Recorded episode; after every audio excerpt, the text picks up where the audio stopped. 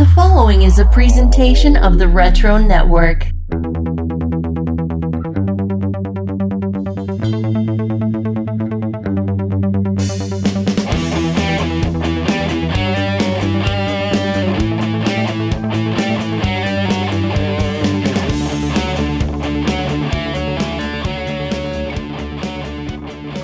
Geeks, and welcome to Wizards, the podcast guide to comics, mini episode 28.5, where we go over the stuff that we didn't get time to talk about during our regular episode. I'm Michael, And I'm Steven. and let's dive into the top 10 list for November 1993. It's a lot of the same, but we can comment on the newer ones. Okay, cool. So, number 10 is Batman 500 with Azrael on the cover, nearly looking as if he's about to kill Bane. and so, what the caption says is Looking over the complete top 10 this month, it's interesting to note that no Valiant or Image comics made the chart at all. Really? Is it really that big of a surprise? Well, Um, they're, they're huge. They're I guess they are huge. comics ever. I guess so. Actually, with the exception of Prime, every book is Marvel and DC. Anyway, Batman 500 makes the charts for the obvious reason. It's a giant sized 64 pages rematch between Bane and Batman. The Azrael Batman, obviously. And the story and art are really fantastic, and the cover, while it is a godforsaken gimmick, as they wrote. I don't even know why it's a gimmick. I mean, because the cover they're showing is not the cover that I'm thinking of. Was it a has was it a fold out cover? so the, the the Batman 500 that I have, it's you know Bruce Wayne Batman on the thing, but then it's it's kind of like cut in a way that you can open the inside and Azrael is underneath him. The picture that they're showing is a different cover. It must have been a, a, a variant of some sort because this isn't the one that I'm thinking of when I think of Batman 500. Yeah, this is, Um, I, this one looks familiar to me. I think I have this one. The one that I have is is the one that is is a gimmick and it does fold out. Like it's got like a tearaway and you you reveal it and you'll see the new Batman underneath the cover. And not that you can tell from this picture, ah, they're pointing it out. Oh, okay. This particular cover is die cut and folds out to reveal the new okay. They have the wrong picture in the thing. I was gonna say, I'm like, this is not the right cover for this issue. And it's kind of funny that they uh, screwed that up. Well, there you go. You were right. I was right. That's what I thought. Okay. So, Number nine is Superman number 82, which we also covered in last month's issue. Dan Jurgens was the artist and writer. It said, How much cooler does Superman look now that he has long hair? Moving up one notch from last month's listing is the chromium covered Superman number 82, The Return of the Man of Steel. What makes this comic so great? Well, for starters, the chromium cover is one of the sharper, though still godforsaken, gimmick covers out there. Nice effect. The story is great, except for the crappy ending, and the art and guest stars are fantastic. All fine and good. But since retailers were burned so bad by overordering Adventures of Superman number 500, they didn't order enough of Superman number 82, and boom, a hot book is born. This was 10 last month? I'm, s- I, oh, wow. I guess because it may, it may have just because it just come, came out that month, I guess. I, Yeah. I, I don't remember what, yeah, I mean, if they're saying it's 10, then it was 10, but I remember we talked about the kind of metallic cover yeah. that this We had. definitely talked about it, but I, I thought it was higher. That maybe it says it moved up from 10. So, number eight, Sword of Azrael, number one. And it's they say moving down six notches from last month's listing. That's what happens when an issue's price tag gets a little too steep. Hmm, interesting. For the first appearance of, of Jean Paul Valley, better known to most comic book fans as Azrael. This is all fine and good, but since Azrael replaced Bruce Wayne as Batman when Bane broke his back, Sword of Azrael is taken on a whole new importance. Uh, the first issue of this new Batman. Pretty important issue. It was a good issue too. I remember reading it. I liked it. As an added bonus, this comic has fantastic art and a story that is easy to follow and actually makes sense. That's quite a rarity in many of today's finest comic publications. Burn. Seriously. Well, you, you've got Denny O'Neil writing it. That's true. So number seven uh, was also in last month's issue, if I'm not mistaken. Yes, it Batman was. number 497. The artist is Jim Aparo. The writer is Doug Moench. It says, if you want to try something kind of amusing, take an eraser and rub the picture of the cover to Batman number 497, erasing Bane's head. Pretty cool, huh? Headless Bane. Ha ha ha ha. Sniff. Ha ha ha. hmm.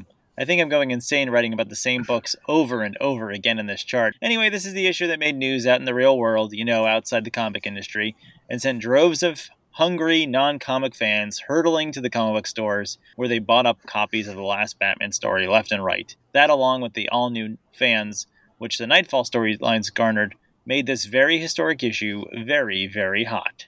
Uh, it's, it's kind of funny that that the the writer of this article is basically dumping on the same thing that we're saying. Like it's a lot of the same stuff as last month, but you know it might have moved a little bit. Period. That's why I loved Wizard as a kid. There, there was so much of that, you know, snarky insider joke humor. You felt like Yeah. you were in on the joke with them. I Mhm. just want to say I love that the dinosaur on in Batman's Batcave makes like a little cameo, and the. yes, I do. And the coin is there as well, which is pretty funny. he's like photobombing the picture. So Now, now I'm really curious about the eraser thing of Bane's head. Like, would that really work? I feel like it wouldn't work. I think if I think it's a just- joke. of course, yeah. But if you kind of nowadays you can just Photoshop it out, and I bet it look pretty funny. That would look pretty funny. Might look a little awkward as well. So, number six, as they mentioned, this is one of the only books that is not a DC or Marvel book in this month's issue is Ultraverse's Prime number two. And it says, holding at the number six slot is Prime, the best title from Malibu's line of very cool Ultraverse books. Now, you may ask why this issue is on the charts but it's not issue number one. Prime's first issue, well, Prime number one is a hot book, but since it was the first issue of an all new line of comics, it was pretty heavily ordered. But because of that, there's plenty of copies of it out there. We all know what happens with the title's second issue. Huge order cut! Fearing that fans will only buy the first issue of the series and then drop it. Dealers chop their orders, big mistake with Prime and the other Ultraverse titles. I've never read Prime. I've seen pictures of it before we started doing this podcast. I'm really fascinated because everybody I bring up, they're like, "Oh, do you remember Prime?" And I'm like, "No, but I know of it now." Did you ever read Prime back in the day? Never, never, ever. It, it was just never on my on my radar. I kind of so it's kind of like it's a bit of like a Shazam thing, right? Last time we said that he kind of looked like the golden yellow He Man. Yes, he does kind of look like that. Yes. Now I see is called Power Punch He Man. so if you want to look up Power Punch He Man, that's, That's what I Prime looks like. Prime. Power yeah. Punch He-Man with a cape. So Power Punch He Man finally get his own book. Congratulations, Power Punch He Man. Uh, so n- number five is Ren and Stimpy number one. This is the Uh, why you wanted to do the odd numbers, I bet. No, no, no, we're getting there. We're getting Okay. there. Okay. Climbing four notches since last month's listing, the dynamic duo of the wiry Chihuahua and the potato shaped feline continues to be a fan favorite, proving once again that you can be an outside licensed product and still make it big in comics. The fact that Ren and Stimpy have a huge fan following due to their cartoon show, and that they have more licensed products than you can wave a shaved yak at, has helped make the comic successful. But another factor helped make this book. What is it? Why, it's today's magic phrase, boys and girls. Under ordering. Yup, as we said last month, high demand plus low supply equals hot book worth big bucks. Ah. Again, I- I thought this was kind of a fun comic book. Uh, I'm not sure if this will come up later in the top 10, but do you remember the Powdered Toast Man Spider Man crossover? No, I Oh. I love Powdered Toast Man. I, I love that, but I did, there was a like in Ren and Stimpy, like as or in, It was in like the own- cartoon show, or No, it was in the comics. Really interesting. That's pretty. Yeah, it was Powdered Toast Man versus Spider Man. I guess it wasn't in the Ren and Stimpy. It, wa- it was in the Ren and Stimpy comic, so it's Wow. coming up. But they do some weird stuff in this comic. Yeah, you, you, are you, are you shocked? that's that's I pretty mean- funny. Oh boy. So number four is Daredevil three nineteen, which we also saw last month as well, I believe. hmm hey, somebody is chucking superheroes off of the Empire State Building. Cool. Not really a joke you can make anymore, I don't think. Anyway, this is this like the Daredevil spotlighted at the number three slot is part of a very popular Fall from Grace storyline. I can't say too much more other than what I've already said. So let's talk about Seinfeld. okay. I'm so glad I got this because this is a it's gold, Jerry. It's gold. I was hoping you'd get the Seinfeld one. I'm pretty glad I did. What a great show. It's on Thursday nights on NBC. Check your local listings for time. And it's one of the best things on TV these days, along with The Simpsons. That's not a tie in with the issue cover at all. I just really enjoy the show. Oh, look at that. I filled the space. oh my god. Serenity now. Serenity now. Who but Wizard could get away with that, right? Yeah, really. Seinfeld review in the Daredevil comic section.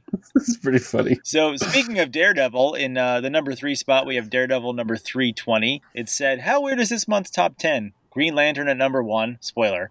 Moon Knight at number two, spoiler. Daredevil at numbers three and four. Man, the times they are a changin'. Anyway, with what appears to be a growing trend in the comic market today, this book was grossly underordered. What makes it so popular is the fact that this issue kicks off Hornhead's major revamp for the 90s, which includes his getting a new set of duds and his getting a brand new sidekick, Elektra. Okay, she may not be new, but she's back from the dead, and that counts for something. And she's a ninja, and ninjas are cool. Go ask Frank Frank Miller if you don't believe me.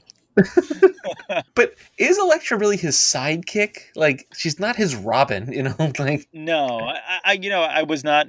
I don't. I think I read some of this storyline. I don't remember Elektra's return that well. So maybe Mm. she, maybe she was sidekicky, but no, I, I never saw her that way. I, I always saw her kind of more like a like a partner or like a, an ally, but an ally in the sense of being like a you know you know even even worse than Catwoman to Batman back in the day, where like sometimes they're on the same side, but sometimes they're not. She takes things too far, you know. I don't think of them as a as a sidekick. That's a weird reference, but all right, whatever. I'll let it No, go. It's almost like on Alf when Alf had to team up with the Ochmoneks. Oh yeah, exactly like that. Hundred percent. Because every now and again, the Ochmoneks would come over and they'd almost catch Alf. Oh. Un- an unlikely team sometimes. Only on this podcast will we reference Seinfeld, The Simpsons, and Alf in the same conversation. I'm a little, I'm a little loopy. It's been a long week of work. So anyway, even though it was kind of spoiled the number three, the number two slot is Moon Knight 55.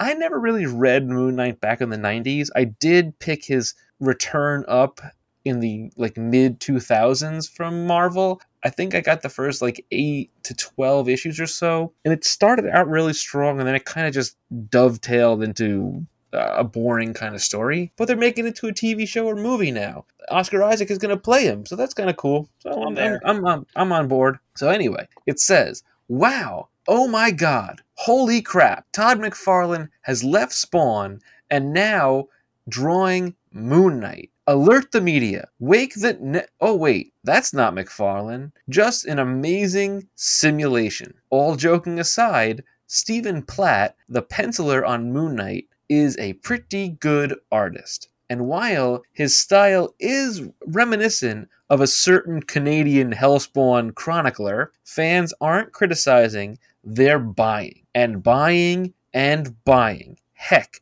Moon Knight 55 is so hot, it went to a second printing shortly after its release, and it rose in value something like 400%. It would appear Marvel has a new hot star in their stable. No, not Moon Knight, Bonehead. I'm talking about Platt. Now, I'm kind of curious. I'm going to look real quick before we go to our number one and see if Moon Knight 55 is still a valued book because sometimes they burn bright real quick and they burn out real fast. So, Moon Knight 55.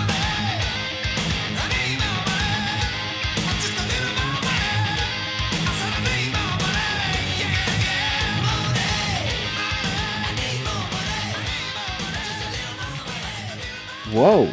Huh. Hmm. So a graded 9.8 is $270 on eBay. Whoa. An ungraded copy, they're listing it, people have it between around 40 to $80 ungraded. Wow. oh my god. Now I wish I uh, listened to Wizard. Yeah, I guess so. Be rolling Holy in the moly. dough. So the number one book is a book I am very excited to talk about. It's Green Lantern number 46. The artist is M.D. Bright, the writer is Gerard Jones. So it says, after a lengthy lapse into predictability, the Wizard Top 10 has once again become its usual unpredictable self. The out and left field popularity chart spotlighting the country's hottest books. It's just more proof that the speculative market is dying a painful death. Okay, now that I've used up some of the space I have to fill, let's get into why this copy of GL is here. Is it because Green Lantern has one of the, if not the, coolest costume in comics? Uh huh. Is it because Bane shows up and beats up on some rich guy in a Halloween costume? Nope, that's an entirely different book. this is a severely underordered Return of Superman crossover, and it is H O T.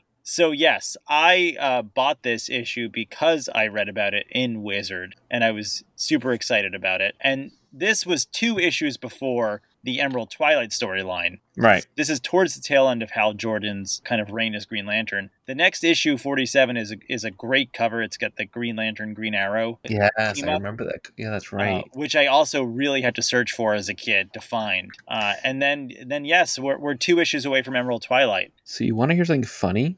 Yes.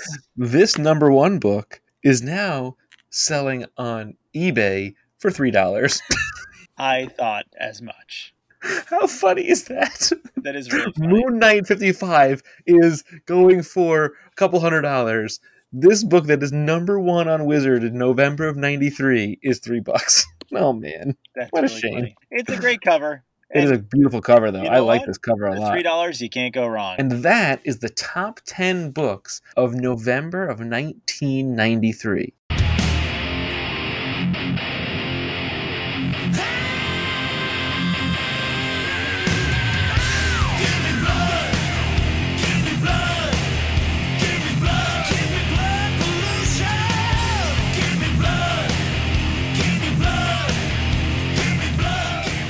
Hey there, geeks! Adam calling in on the Bloodlines hotline this time around to talk to you about a mostly forgotten event that took place over all the DC Comics annuals in 1993 called Bloodlines. We were originally going to cover this on the main show in our Robin's Reading Rainbow segment when Wizard covered the event, but that coverage never happened. So here we are playing catch up, which, according to Rob Liefeld, is exactly what DC was doing with this event on his Robservations podcast.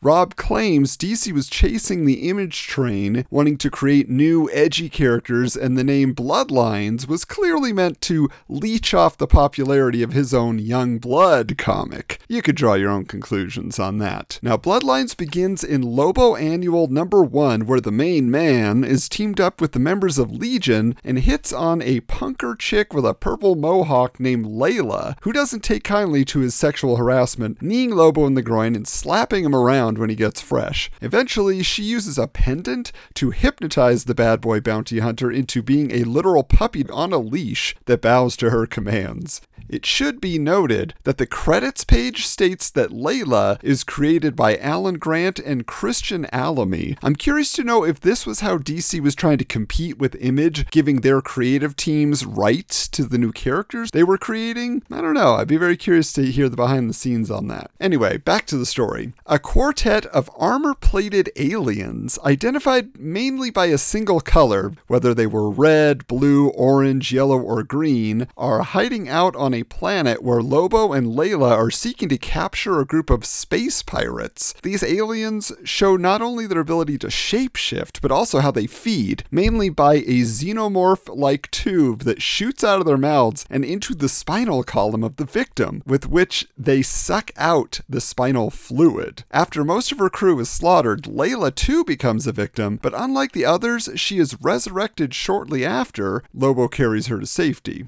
Though alive once more, Layla has amnesia and discovers she has gained superhuman abilities like flight, invulnerability, and super strength. Meanwhile, the aliens decide they need to find a new planet where they can feed and set course for Earth. Now, I did not read every installment of this event, nor was it necessary. Each of these annuals is a self contained story involving the same set of aliens killing people in the DC universe, with a few of them coming back with superpowers the way Layla did. So, really, each annual is just an origin story for a new hero or anti hero that DC hoped would be the next big thing. Now, as far as I know, the character of Hitman was the only notable creation that sprung from this event that ended up having a popular ongoing title at least. The stories themselves don't really amount to much, so allow me to introduce you to the forgotten heroes of Bloodlines and their powers. So, in Flash Annual number 6, we are introduced to a new hero called Argus, who is created by Mark Waid and Phil Hester. An undercover FBI agent named Nick Kelly is discovered as a mole and is about to be executed by a mobster when two of the aliens break into the warehouse they're in, feed on Nick as the main course, and he wakes up only to eventually be told by his boss that he has to hide out and lay low because now he's been found out. But Nick can't help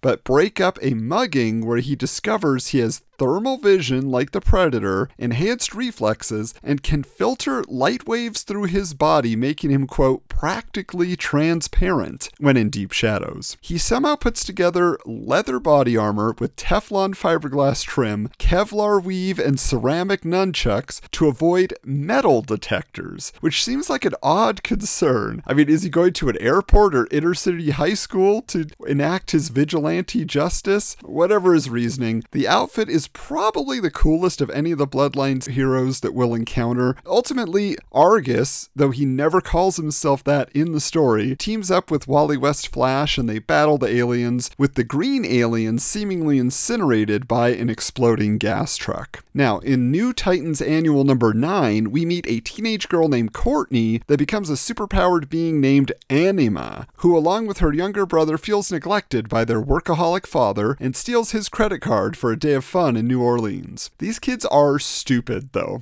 They are ecstatic about having sold the credit card to a stranger for a hundred bucks. Obviously, not understanding how much they lost in the deal. Meanwhile, there is a voodoo con man named Joe Christmas in the swamps heading up a cult, which the pink and blue aliens observe and transforming themselves into human form present themselves as voodoo gods that have been summoned, requesting that victims be kidnapped for sacrifice, or in their case, feeding. Courtney and her brother are among the abducted, and she gets the old spinal tap treatment. In case you were wondering about the new Titans of the title, they are assigned by the government to investigate these disappearances, or something like that, and there is a melee with the aliens. Again, the titular heroes of these books are not the focus of these stories, but I have to mention that the writing of this book is horrible, like with zero characterization. Everybody talks the same, including Starfire, who acts like she was born on Earth and watched a lot of television. It's just so off putting. Anyway, a resurrected Courtney discovers there is another being inside her named Animus, who she can project as a demonic astral form and she can have it fight people for her. She can also fly and has some form of super agility. At the end of the story, she actually does just fly away from her father and brother, saying she has changed and presumably going on to further adventures. It's weird because on the cover she's called Anima, but in the book it's Animus, so I'm not sure what's going on there. There's so little of this character in the book anyway, it's kind of hard to feel invested in her story or look forward to new installments. Now, in Superman Annual number 5, we meet another female protagonist named Myriad, created by Dan Jurgens, who appears to be a character named Sasha, previously murdered by Lex Luthor in an earlier Superman comic for humiliating him with her martial arts prowess in a training session. Her body was dumped in a landfill, and now her father, who is a LexCorp janitor, the police, and cyborg Superman are looking for Sasha, which makes Lex nervous. Yes, this event was actually going on during the reign of the Superman arc. Kind of seems like overkill to have this much going on in the same year. But anyway, suffering from amnesia, Sasha awakens in the dump and staggering into a nearby health spa, touches a nosy middle aged woman named Muriel in the locker room and absorbs her identity. The problem is, she doesn't also take on the form of the person, so all her friends demand answers as to why this younger woman is impersonating Muriel, dressing in her clothes, taking her car. Next, Sasha touches a male gang member after she crashes her car in an alleyway and becomes him, which is strange. She, she starts hitting on women in the street saying, What's wrong? Can't handle a real man? It's very confusing. Cyborg Superman finally locates Sasha and takes her to a LexCorp lab where they want to wake her up to get answers about her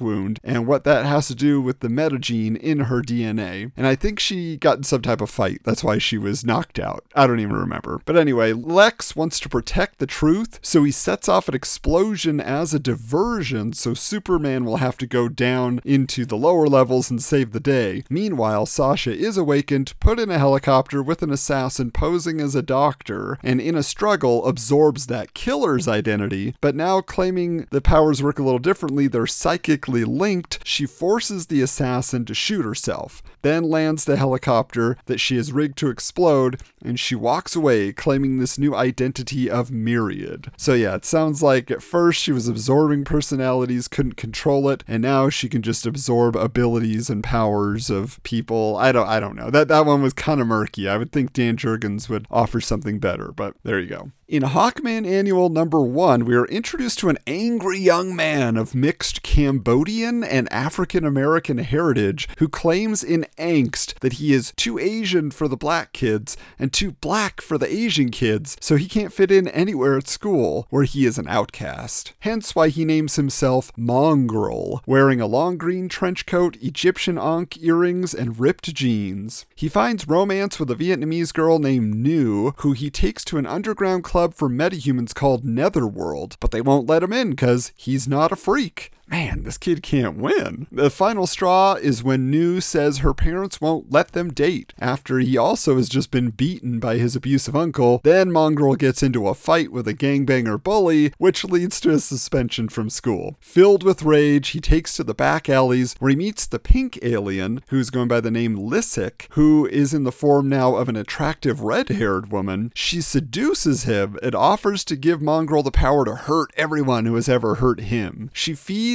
and he gains powers that involve shooting off energy blasts from his hands, which he can use to propel himself, and larger explosive pulses, which Mongrel shows off at a school dance he was not invited to, causing chaos, very Carrie kind of moment. Then he returns home to kill his uncle. Yeah, this kid has no heroic intentions. The story is told in alternating timelines, so we only see Hawkman really in the present as he and Mongrel are battling the aliens, with Hawkman trying to keep the angry kid from destroying and killing everyone around him, for which Mongrel shows no remorse. Hawkman is approached by a policewoman at one point who calls him Katar Hol, but he reveals he's not that Hawkman, which was kind of an interesting wrinkle. I know they rebooted Hawkman many times, so I'm very curious as to what this version ultimately was. In the end, the aliens get away, Mongrel is swearing that he'll get revenge on Lissik, and then everybody else. Ooh, yeah, he's a bad boy. Now, in Robin Annual number two, we get the story of Ray, aka Razor Sharp, aka Razor. Yeah, she got a lot of names there. Who is part of a cyber hacker group called the Cyber Rats, who climb up corporate buildings and steal encrypted computer data they sell to a crime boss called the Collector for cash. This character is a total brat. She's rude to everyone, including her friends, and Robin, when he shows up, just as they base jump with parachutes off a high rise. He's trying to save them. They don't need saving. Of course, Ray winds up in a warehouse where the aliens are hiding out and they feed on her. When she wakes up without amnesia, she chews out her buddy Hack Rat, and during the tantrum, her arms turn into long, shiny metallic blades, which are a total ripoff of the T 1000 from Terminator 2 Judgment Day. Meanwhile,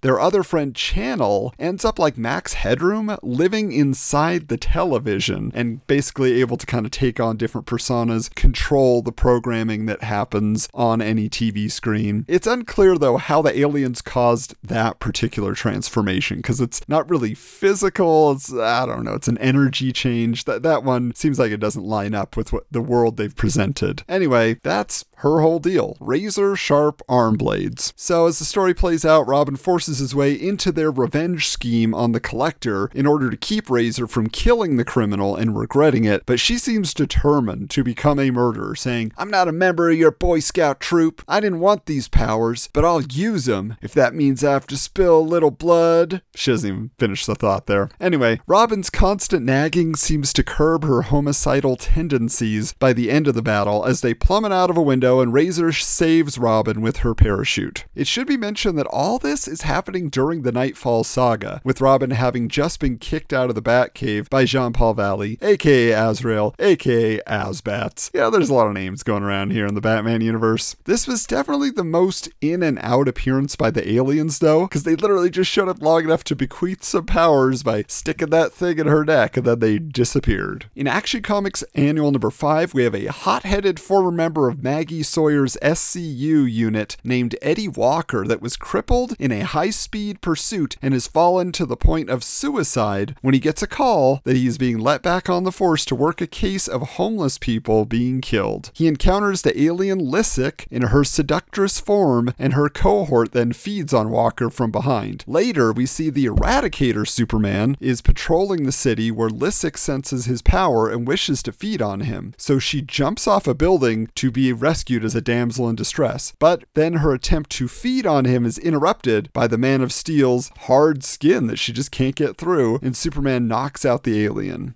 Meanwhile, Walker wakes up able to walk. But not only that, he's now seven feet tall, naked, with blue skin and big muscles. He's basically Beast from the X Men with Fabio hair. He sees Lissik unconscious, and then Walker basically says, I don't really know who she is, but she sort of looks familiar. So he decides that he's going to carry her off. But Eradicator Superman then assumes they're both up to no good and punches Walker across town, where he wakes up to see a poster of Arnold in T2. There's that movie again. And decides to get himself some jeans and a leather jacket to match the action movie icon. Taking giant Hulk like leaps, Walker continues the fight with Eradicator Superman while battling the whole crew of aliens who show up to rescue their fallen comrade. During this, we discover that Walker changes color to red when he's angry, but he gets no additional powers from this transformation as far as I can tell. The aliens flee, and Eradicator Superman blows up part of the bridge after shooting out an energy blast towards the aliens who were near a leaking gas truck. The super imposter only returns to the scene to help repair the bridge at the urging of Walker, who reminds him of all the innocent people whose lives are at stake. At the end of the fight, Maggie Sawyer approaches the big blue freak and gets a hint that he might be Eddie Walker, but he bounds away saying he's, quote, just a loose cannon. The final panels find him reverting back to his crippled human form in his apartment, unclear if he can ever change back. So this loose cannon is a Jeph Loeb and Lee Moder creation. Finally, in Legion of Superheroes Annual number 4, we get the most 90s creation of all, Jam. He's a San Francisco skateboarder with a backwards baseball cap, long blonde hair, and wild patterned sweatshirt who hates his stepparents, loves hot babes, and talks with a lot of 90s faux surfer slang. Interrupting an attack on a homeless person, Jam is fed on by the red alien, but the feeding is interrupted by a member of the Legion of Superheroes who apparently is in the 20th century called Timberwolf. And all three are transported back to the future uh, via the time cube.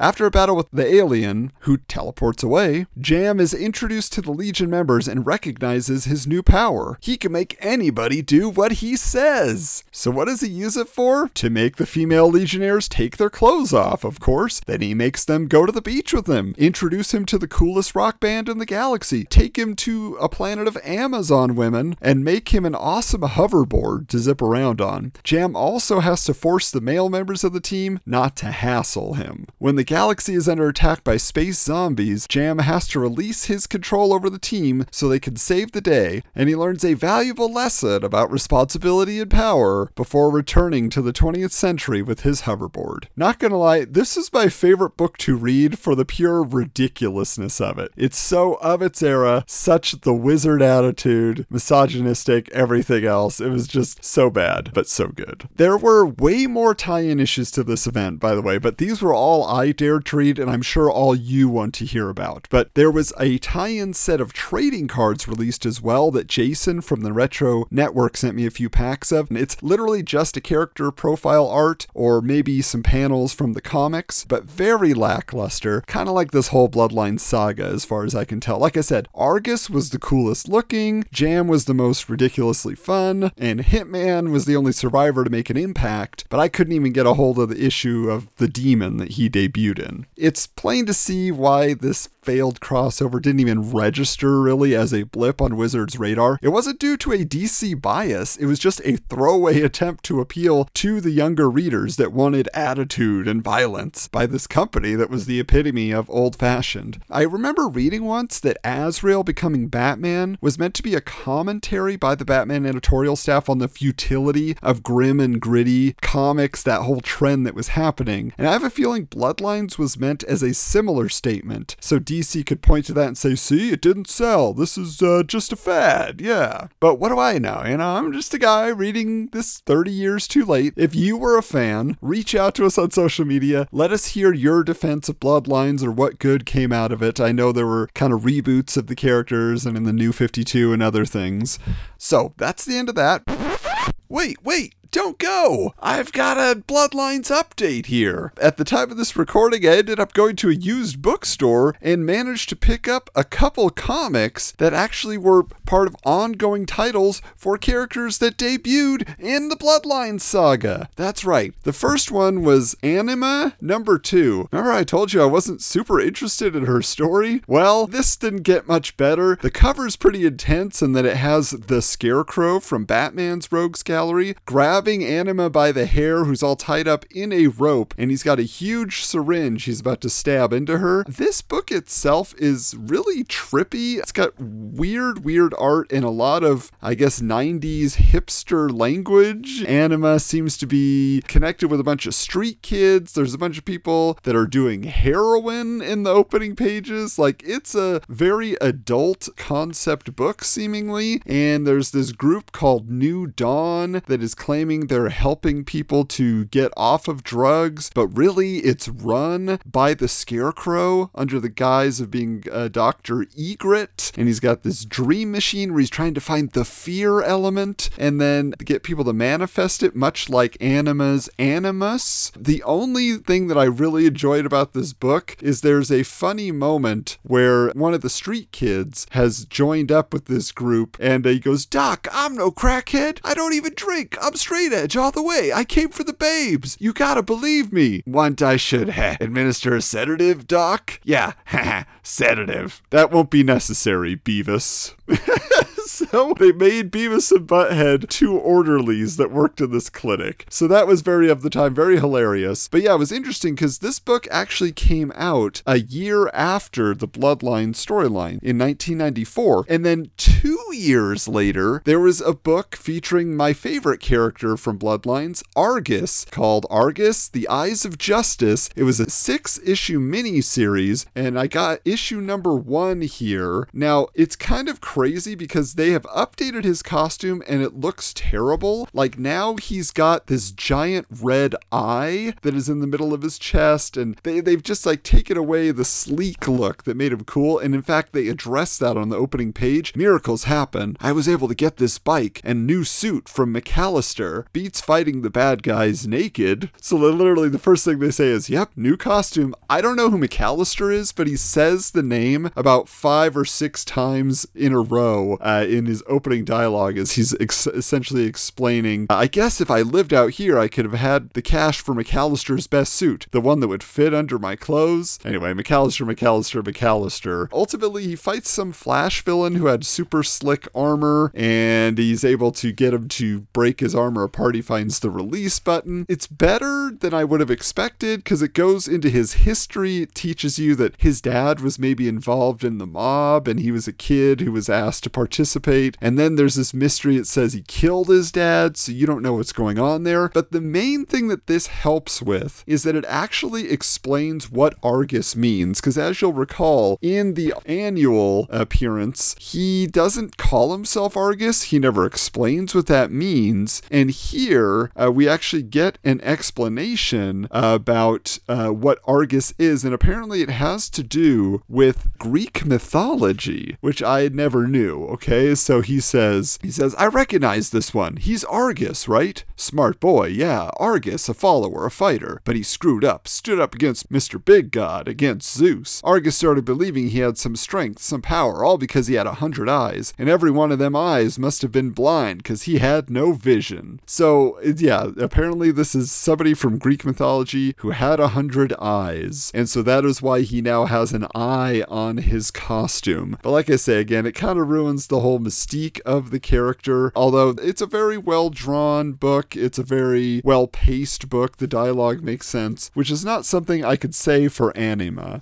Something I found interesting about both these books is that they make literally no mention at all of how these characters got their powers. It might have something to do with the fact that Bloodlines wasn't a huge hit. Uh, I mean, you would think they would say something about, I got my powers from some aliens. I never thought that it would manifest this way, or something like that. I mean, It's just, there is zero mention of the actual origin of these characters. And when you look back at all the Bloodlines characters, the powers are so varied and strange, it really doesn't make sense that they would get powers from the same source. So I guess it was just a way of eliminating any confusion. But anyway, I just thought I was worth an update based on the fact that I said most of these characters didn't survive. Well, apparently I was wrong. But next time around, I'm very excited. I get to bring you coverage of the Gen 13 miniseries. Yes, it's finally here, and I couldn't be more excited. You know, I'm not on the main episodes right now, but at least I get a few comics read and share my thoughts with you. And I've actually never read the full miniseries. I was much more into the ongoing series. So this is actually going to be fresh to me, and I can't wait to share it with you. But now, back to you, Michael. The amazing art section.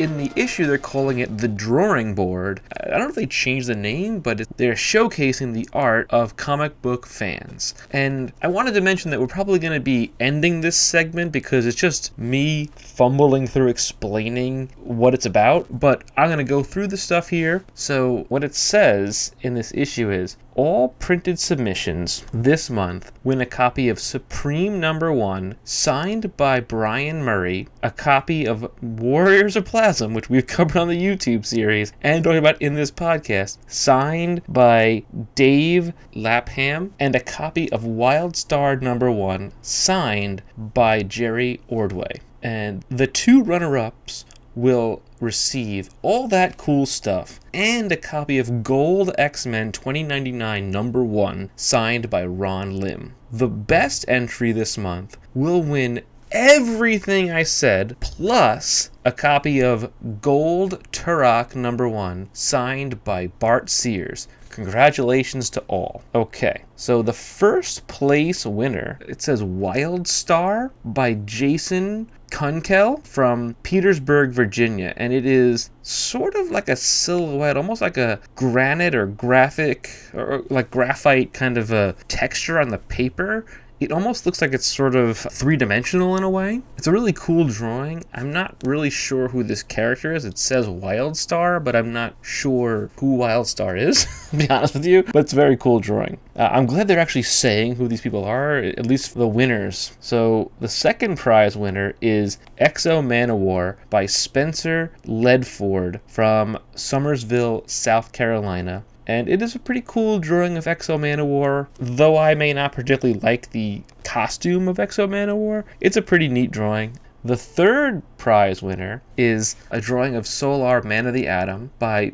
Patrick Brown from Queens Village, New York. If you ask me, I think this is the best of the three prize winners. It's a it's Solar looking through a reflection of himself in the mirror, but it's like his pre Man of the Atom look. The textures looks really really nice. I'm surprised this wasn't the winner, but you know they don't say what made each one stand out over the other, which I'm kind of curious about. The next one we have is by Julian Scott from Houston, Texas, and it is of Bloodshot holding the wizard cloak and standing in the moonlight, sort of silhouetted and holding a samurai or like katana blade type of sword. The next one is by Roger Beckett from Detroit, Michigan, and I'm not sure who this character is. He's sort of green and blue, almost in like a skin textured camouflage, I guess you would say. I don't really know who it is, but it's he's in front of all kinds of explosions and stuff. It's pretty cool looking. I'm, I'm I dig it. I just don't know who it is.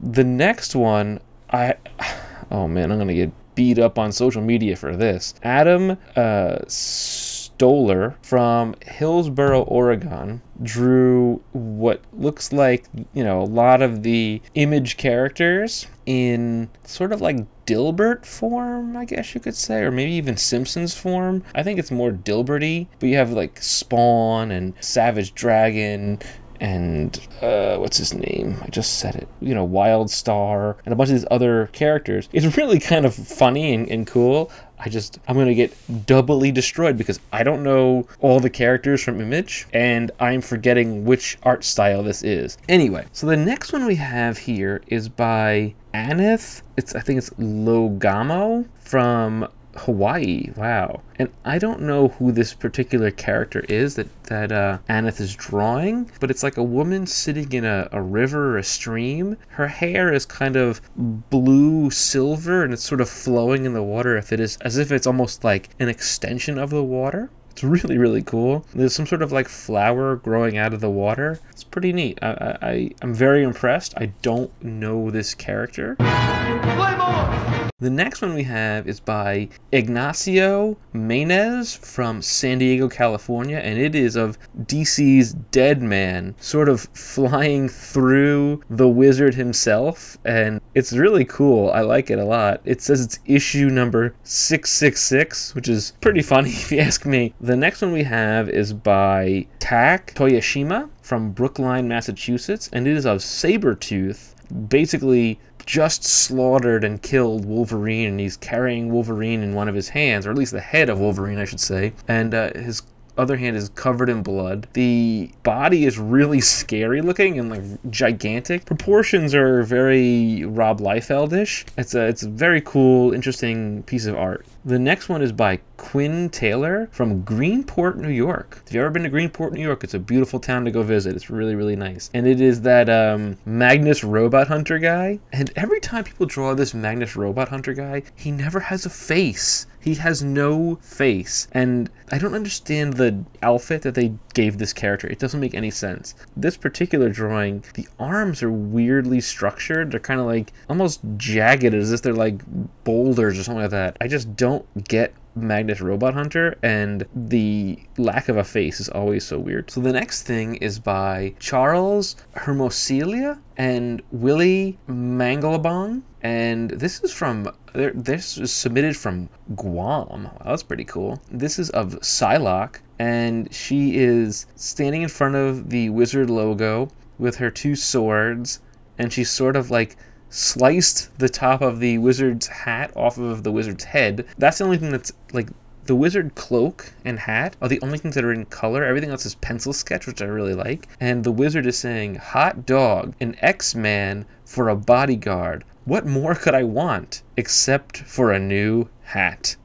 it's pretty funny. I like it. It's pretty clever. The next one is by Stephen or Pemimpede from Danvers, Massachusetts, and it is of Azrael on uh, the cover of Wizard magazine. Really, really cool. It's like it's almost all in silhouette, other than like the Azrael mask. It's the the red Azrael, not the the Batman Azrael version. The next one we've got is by Joseph Gould from Weymouth, Massachusetts, and it is of I think it's an Archie character. I think it's Betty from the Archie comics and she's wearing a wizard t-shirt and there's like fruit or something all falling behind her and I don't fully get it but it's it's funny. And the last one we have is by Byron Valera another submission from Guam. Wow very interesting. And this is of these are two image characters again um, I forget the the characters' names. One has you know white hair with a red costume, and she's holding a couple of you know machine guns or, or guns of some sort. And the other one is the character. She's got like black hair and a purple outfit and like gold boots. It's a very cool looking drawing. It's again one of those things where I just don't remember these characters. This is the problem that I've been running into is there's so many characters that are coming out that it's just so hard to keep up with and it's very challenging at times. So that's our amazing art section and like I said this is probably going to be the last time we're going to be doing the amazing art section in the mini episodes. We might do it on the YouTube series or something. We'll figure out a way to showcase these artists and this work, but I feel like honestly it's kind of boring to listen to me describe to you guys what the art looks like. So it's it's I feel like it's better if we come up with a more creative and cool way to showcase the art.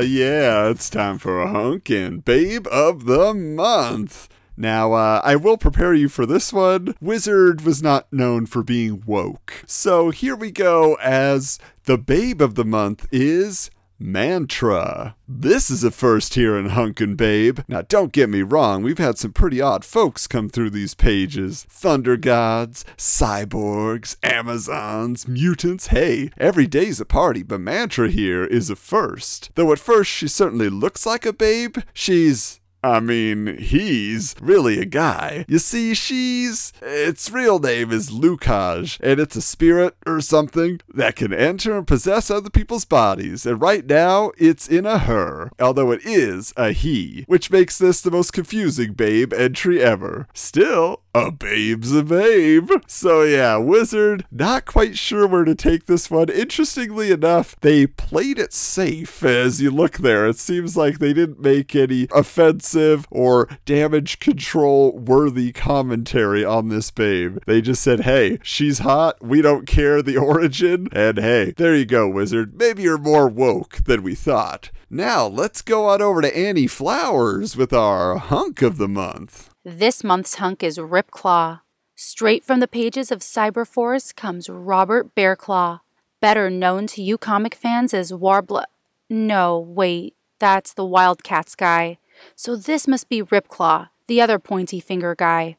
Aside from his metal shape-shifting hands, the tattoos, makeup on his face, his very white body, depending on who's coloring him at the time, and his slightly hairy bod, Robert Bearclaw, Italian, he's your normal run-of-the-mill A-class stud. They're calling this guy Italian, but based on his hair and makeup or tattoos, I think he looks vaguely Japanese or something, definitely not Italian. This guy is ripped, that's for sure. Lots of uh lots of muscles there and a nice little loincloth to go with his fancy surfboard. This possibly Asian hunk is going to go surfing, and that's our hunk of the month. Thanks, Annie. And now, back to you, Stephen. Hey, this is Steven with Homemade Heroes. Homemade Heroes. Homemade Heroes. Homemade Heroes. So we start with a picture of Homer Simpson uh, on Superman's body, and it says, "Dope." Super Homer comes from Bob Torregrossa of Staten Island, New York. We have no idea what figure's body he used, but the head is pretty obvious. So yeah, the head is obviously the Homer Simpson toy from the Simpsons 1990 action figure line, which my brother and I had every single one of. We got it for Christmas that year. The body, uh, they say they don't know what it is, but to me, it's obviously Hulk Hogan's body from the Hasbro WWF line from that same year. Uh, very muscular, He's got the Gorilla Press feature. And yeah, they just kind of painted Superman's colors and symbol onto the body and plopped that Homer head on there. So looks pretty cool. Next up, we have Joseph Brown of Stoughton, Massachusetts, crafted this Starhawk figure from a Silver Surfer figure. Great job, Joseph. Once again, got the Silver Surfer toy uh, for Christmas 1990. It was a Toy Biz toy. It was a very kind of generic looking figure aside from the silver paint. So it, I can see why you would use this as a, you know, a custom figure. You can kind of paint anything on it. It looks really cool. It's got like a nice blue, bluish green tone with a yellow starburst belt and these kind of big yellow wings. Uh, it's a neat looking figure. Finally, the winner this month is from Rob Romer of Lexington, Kentucky. And it says, Winner, we have no clue what this incredible War Machine figure was made from, but it sure looks good. So once again, they don't know what anything was made from. But uh, yeah, it's a really cool looking figure. To me, it looks like the Toy Biz Iron Man figure with some sort of armor from other toys on it. I sort of recognizes it. Huh. Wonder what that is. If anyone knows, please tell us. But it's got like a really cool War Machine graffiti backdrop. So yeah, that's it. Those are the three for this issue. So yeah, thanks for listening. Now, the next thing we're going to dive into is the Wizard contest for contest number 28.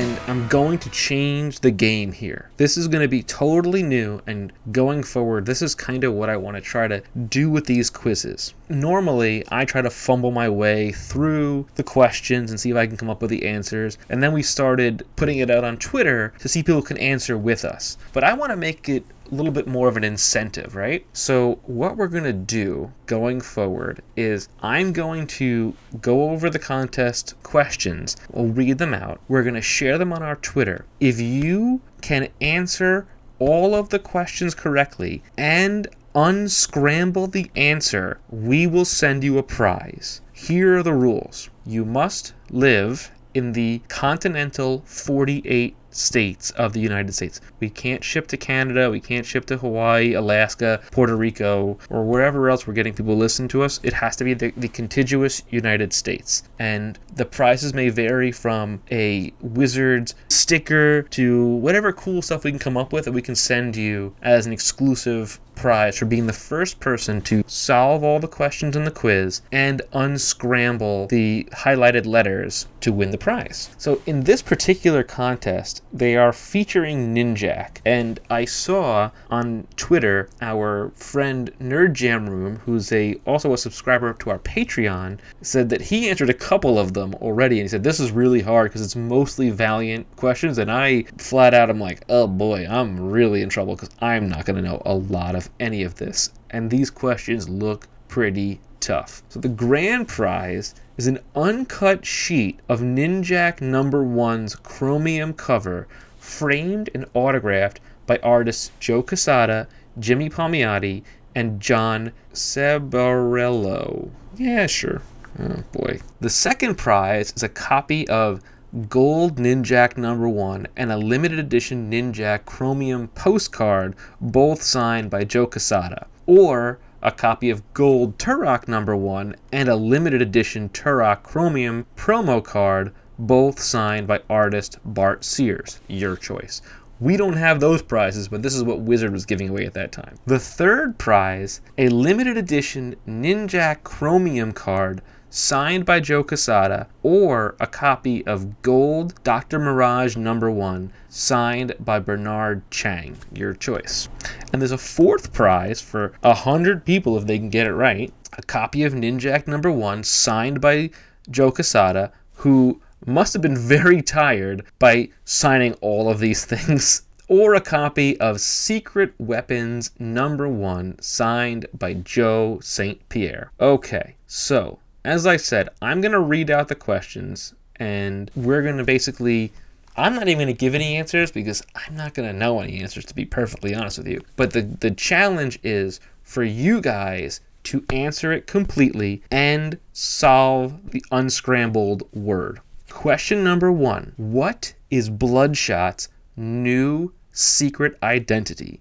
And it is two words. The first word is seven letters. The second word is also seven letters, and it appears that there are two highlighted boxes there. The third letter on the first word and the second letter on the second word. I have no idea. Number two, who does Ninjak work for? And it is two words. The first word is three letters. The second word is nine letters. Okay. And the the unscrambled letter is the third letter in the second word. Question number three. Who is Natalie Toyenby? Seven letters. And the last letter is the unscrambled letter. Who does the Eternal Warrior aid from time to time? If you'd ask me, it's Wizard Magazine because they were giving away those Eternal Warrior number ones like it was Tic Tacs. it's unbelievable how many they gave away. So, anyway, number four. Who does Eternal Warrior aid from time to time, other than Wizard Magazine? And the first word is seven letters, the second word is six letters, and it is the third letter in the second word that is the unscramble word. Okay.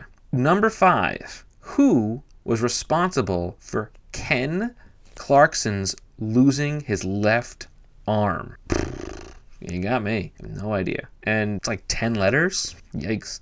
And the third letter in is the unscramble word. Number six. What is Archer's first name? It is seven letters. Letters three and four are the unscramble letters. Okay. And the last one, number seven. Who is Shadow Man's housekeeper? Six letters. The fifth letter is the unscramble letter. And the unscramble answer is two words. The first word is four letters, the second word is five letters. And that is the contest. And like I said, if you can answer all seven of those and unscramble the word and let us know on Twitter at Wizards Comics, we'll send you a prize. You have to be the first one to answer correctly. We could say go by the honor system, but let's be honest, everyone's going to Google it. I really don't care. It's fine by me. If you can be the first to get all these answers and unscramble the word, we'll send you a prize. Remember, you have to be in the continental United States, though. And that is the quiz for issue 28. Hmm. Hey geeks! Before Michael wraps things up here, I just wanted to give you the scoop on the awesome extras we have coming up on Wizards, the Patreon guide to comics in February. First of all, if you haven't listened to it yet, the premiere episode of 90s Super Cinema covering Batman 89 is up for free to stream on Patreon as a preview, and it's chock full of Batmania from Michael and Steven. Now, episode 2 has already been selected via Twitter poll, and you have chosen 1990s Teenage Mutant Ninja Turtles. Cowabunga! We'll be bringing that totally tubular podcast to our Patreon subscribers in the Crystals, Cronies, and Big Cheese tiers this March. But you don't have to wait a month to get exciting new videos and podcasts. Oh no. This weekend, we're dropping a Valentine's Day special as a bonus for the members of our Patreon Cool Core, where we'll be talking about comic book crushes. Now, Michael and Steven are super embarrassed by the topic, which is why they demanded it be a Patreon exclusive available only to our subscribers, and it's going to be hilarious as a result. You want to watch them squirm? Also in February, our viewer's choice video for Crystal's Cronies and Big Cheese patrons will find the three of us showing off the most valuable comics in our collections. Now, I can tell you that mine is a truly surprising book at least in how it's presented, yet totally on brand for me. Finally, this month we'll also be holding our geek group chat with the Big Cheese crew on Zoom. And judging by our first outing, there's no telling where this conversation will go. It could be music, movies, crazy collectibles. It's a free for all of fanboy fun. So, how do you get in on all this exclusive content? It's easy and affordable. Just visit patreon.com forward slash wizards comics and choose one of three membership tiers. For just $3 a month, you become one of Poof's pals, which entitles you to unedited episodes of the podcast delivered one week early, plus other bonus videos we create from time to time. For $5 a month, you become one of Crystal's cronies and get not only the early release episodes where Michael swears like a sailor, but also a monthly installment of the Patreon exclusive podcast, 90s Super Cinema, and a viewer's choice video where you select the topic. For those who want it all, you could pay just $7 a month to become a Big Cheese patron. You'll get every perk of the other tiers, plus join the exclusive Geek group chat each month on Zoom, where you'll get to ask the Wizards hosts anything you want and hear stories that won't be shared anywhere else. Once you're subscribed, you'll get an email notification when new podcasts or videos appear for your tier, and you can just stream them right from the site. It's really simple. If you've been afraid of checking out Patreon, it really isn't that complicated. So head on over to patreon.com forward slash wizards comics now and subscribe today. Now, Wizards the Patreon Guide to Comics is the best way for you to support the show and keep it growing so we can continue to bring you more nostalgic 90s comics fun. And hey, you get a lot more entertainment in return. Plus, our Cool Core patrons have told us they want to hang out with you. It's like a private Comic Con meetup every month, and the more the merrier. Okay, Michael, take it home. So, I wanted to discuss the what I'm reading because I've been trying to read a lot of different stuff and mix up my selection of comics because I've been getting kind of bored of the same old thing and certain stories get a little stale over time. And I have been reading a lot of the DC Black Label stories. And if you don't know what DC Black Label is, it's kind of like DC's replacement for Vertigo, but DC still sort of owns the properties. And they can be a little bit more violent, a little bit scarier. They can use curse words, they can be darker, and so on and so forth. The first one I read was a one shot called The Last God Songs of Lost Children by Dan Watters, Steve Beach, and Dave Stewart. I thought the art was really beautiful in it. There's some terrifying like monsters and such that are in it. It's a very interesting little story. I think it ties into a larger book, but I haven't quite figured out what it is. I just saw it because it was a, a one shot.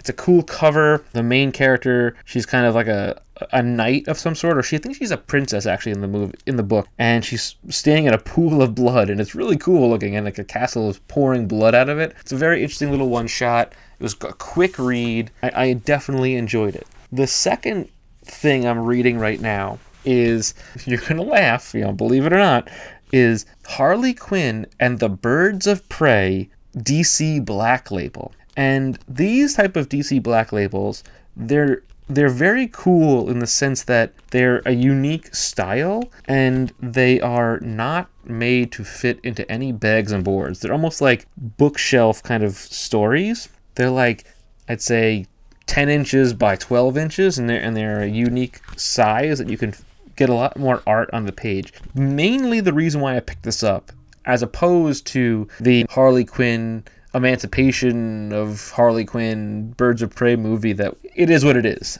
This particular book is by artist Amanda Conner, who I love Amanda Conner. I think she's so cool. She draws some of the most cool, unique characters. It's also uh, written by Jimmy Palmiotti, who we've talked about a million times in Wizard, and also with Paul Mounts. And so far, I think the fourth issue came out this week, but the art is really cool. The story is very fun. It doesn't take itself super seriously, but it's got Harley Quinn, Black Canary, Huntress.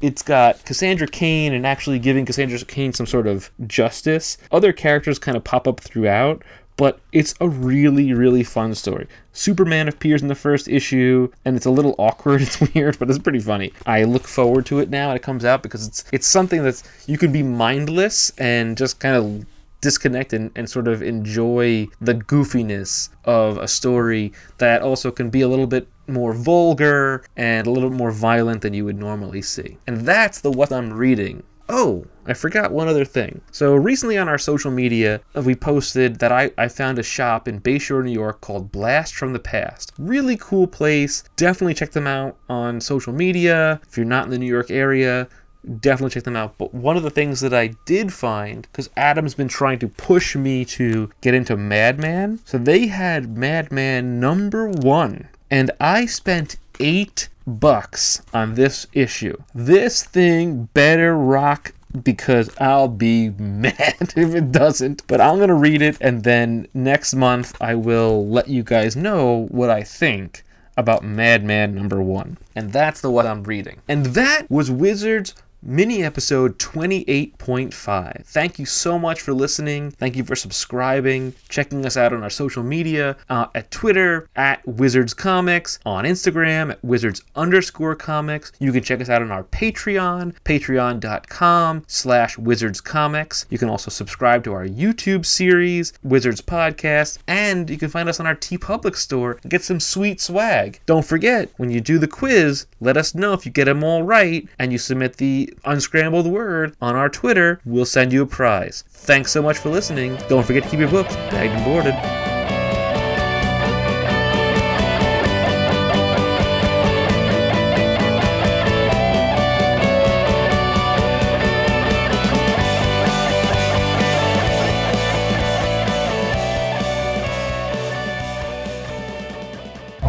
This has been a presentation of the Retro Network.